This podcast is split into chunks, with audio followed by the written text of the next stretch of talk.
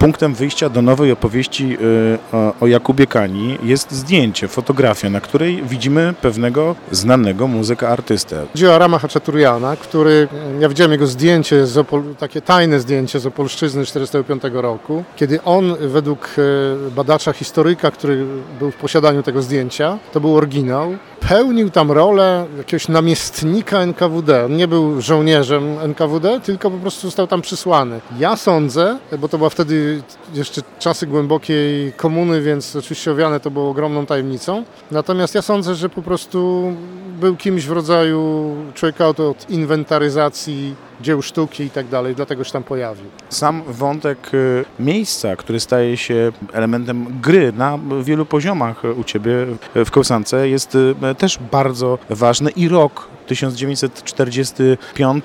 Co dzieje się wtedy na Śląsku Opolskim? Polszczyzna była takim poligonem makabry, ponieważ po przekroczeniu linii Odry Armia Czerwona mogła robić co chce. Tak? To poniekąd, y, tak jak teraz na Ukrainie, do Odry to jeszcze uznawano, że to są tereny polskie, więc rabowanie, gwałcenie i mordowanie dzieci było niemile widziane czy zabronione. Natomiast tam już po przekroczeniu linii Odry, no to co się działo, to wystarczy spojrzeć na cmentarze, choćby w Boguszycach czy Folwarku, gdzie połowa cmentarza to są groby z jedną datą. Tak? I rzeczywiście tam się działy sceny dantejskie. Tu jest tylko odprysk tej, tej historii Kopic, kiedy rodzina hrabiowska Szawgoców, bardzo zresztą zacna rodzina, uciekała z, z tym, co, mieli, co mogli zabrać do, do, do samochodu czy, czy, czy walizce, z pełnym przekonaniem, że wrócą, no ale nigdy się to nie przydarzyło.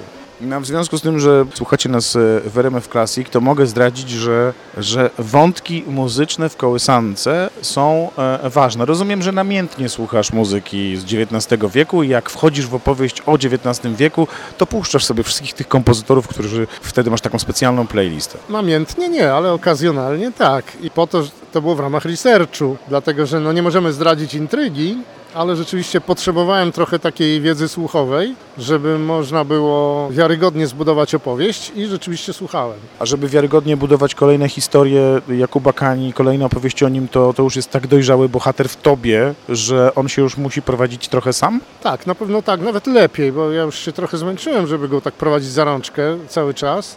Wiemy jaki on jest i niech on sobie po prostu radzi. Natomiast na pewno, bo tu dużo padło obaw, że, że to koniec, bo tam rzeczywiście kołysanka kończy się takim twistem, że to wszystko się w jego życiu zmieni, ale to, to, to że się zmieni, to nie znaczy, że on zniknie. Będzie po prostu robił coś e, równie fajnego, o ile nie ciekawszego, bo śmiem twierdzić, że takiego bohatera jeszcze nie ma.